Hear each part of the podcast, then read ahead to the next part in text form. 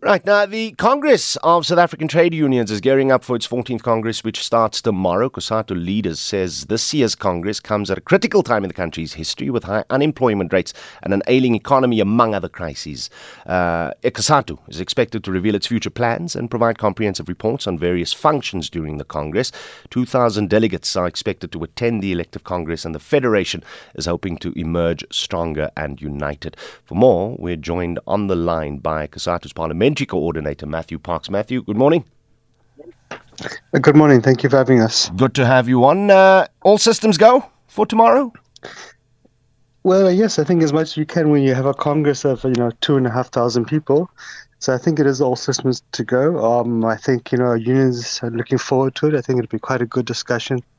You know, chance for unions to reflect on what's happened over the past, you know, four years since our last Congress. Mm um, to reflect on some of you know things we've done well. We've managed to make significant victories for workers. You know, like releasing 64 billion rand from the UIF to help five and a half million workers in the the period of the COVID lockdown. But I think also a chance for us to reflect on where we had setbacks, like the public service uh, wage agreement being abandoned by government in 2020. Mm.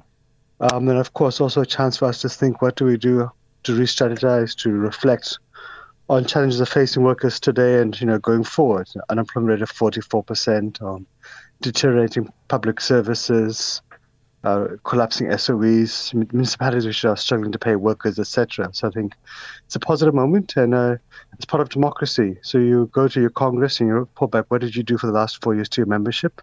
And they will say, okay, here we think you need to do better. Here we think you did well, and a chance to to also rejuvenate workers and uh, shop stewards and trade unions to say, here's a chance to, to re energize yourself and to prepare for your next uh, round of battle, so to speak.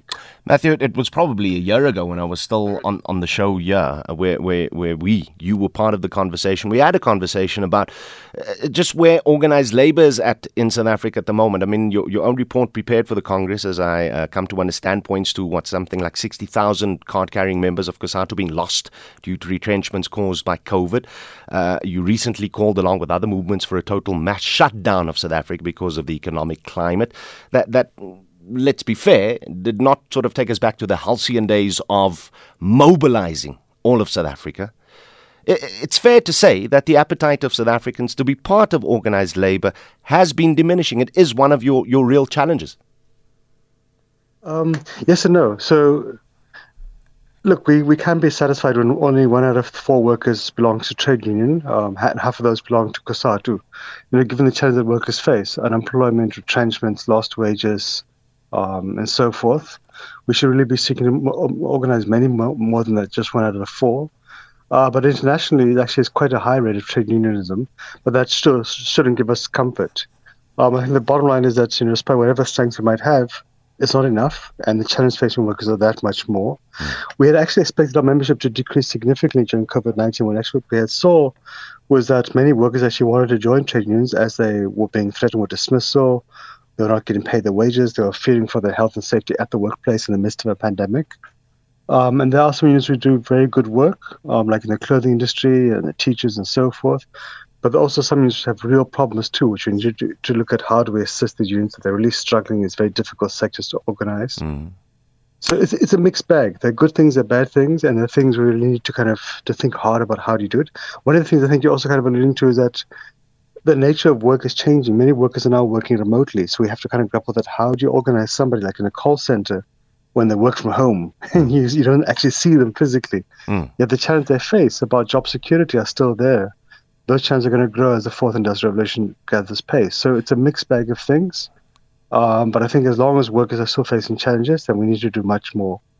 Uh, unemployment, as you pointed out, troubling the economy and the country at the moment. Uh, if we look at where, for instance, Eskom is right now, some might say that what we are experiencing is de facto privatization at an institution uh, born out of a need for electricity because our government and the SOE simply can't get it right.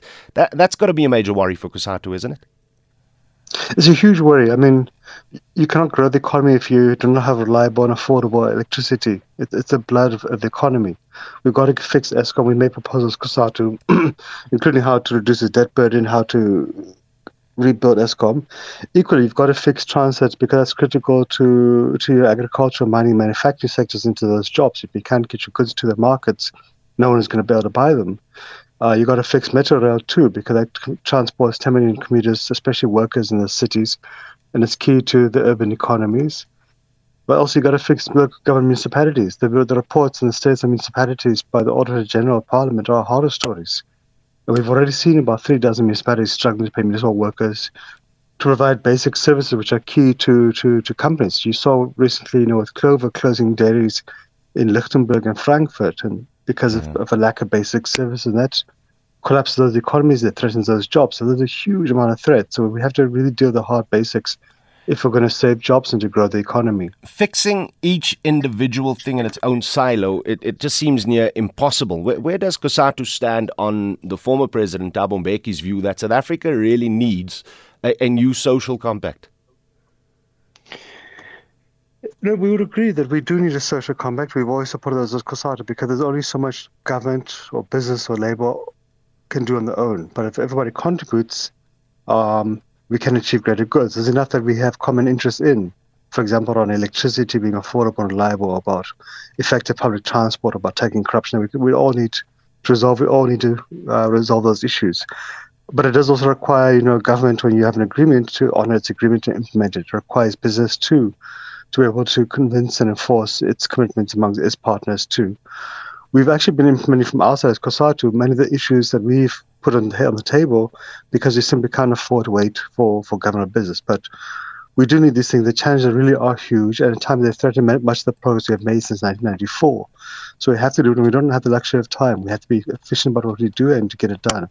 Otherwise, workers' jobs will be at stake. Uh, it was considerably easier for COSATU to back a horse to endorse the presidential candidate of uh, the other member of the tripartite alliance, the ANC. How much more difficult is it this time around? It is. It is difficult. I mean, that time it is a, against a background of state capture and corruption and so forth. Um, even then, it wasn't complete consensus. Those, you know, mm. COSATU is a, is a federation of 17 different units with very different experiences. It's, it's a noisy, democratic, uh, robust place. So you never have 100% consensus. But there are workers who feel aggrieved that about the public service wage agreement be undermined by the ANC government that they helped campaign for. There are workers who feel frustrated about other things in government. There are, of course, also workers who feel happy with some of the changes we managed to make in the past few years around the minimum wage, around the UIF relief, around some of the progressive laws we're putting in place, and so forth. So it's a mixed bag of thing, and that's why we have a Congress to say, okay, what do we say about these? Are we happy? What are we not happy with? What should be done? There would be a chance of unions want to reflect about the ANC's Congress in December, and that'll be up to the union delegates to tell us what's the, what they think is the best way forward. Mm. Matthew Parks, we shall leave it there. Thank you very much. Uh, just giving us a, a, a, look into the issues that will be discussed, ventilated at this year's COSATU Congress, which uh, kicks off tomorrow. And Matthew Parks, of course, is the parliamentary coordinator for the uh, organization.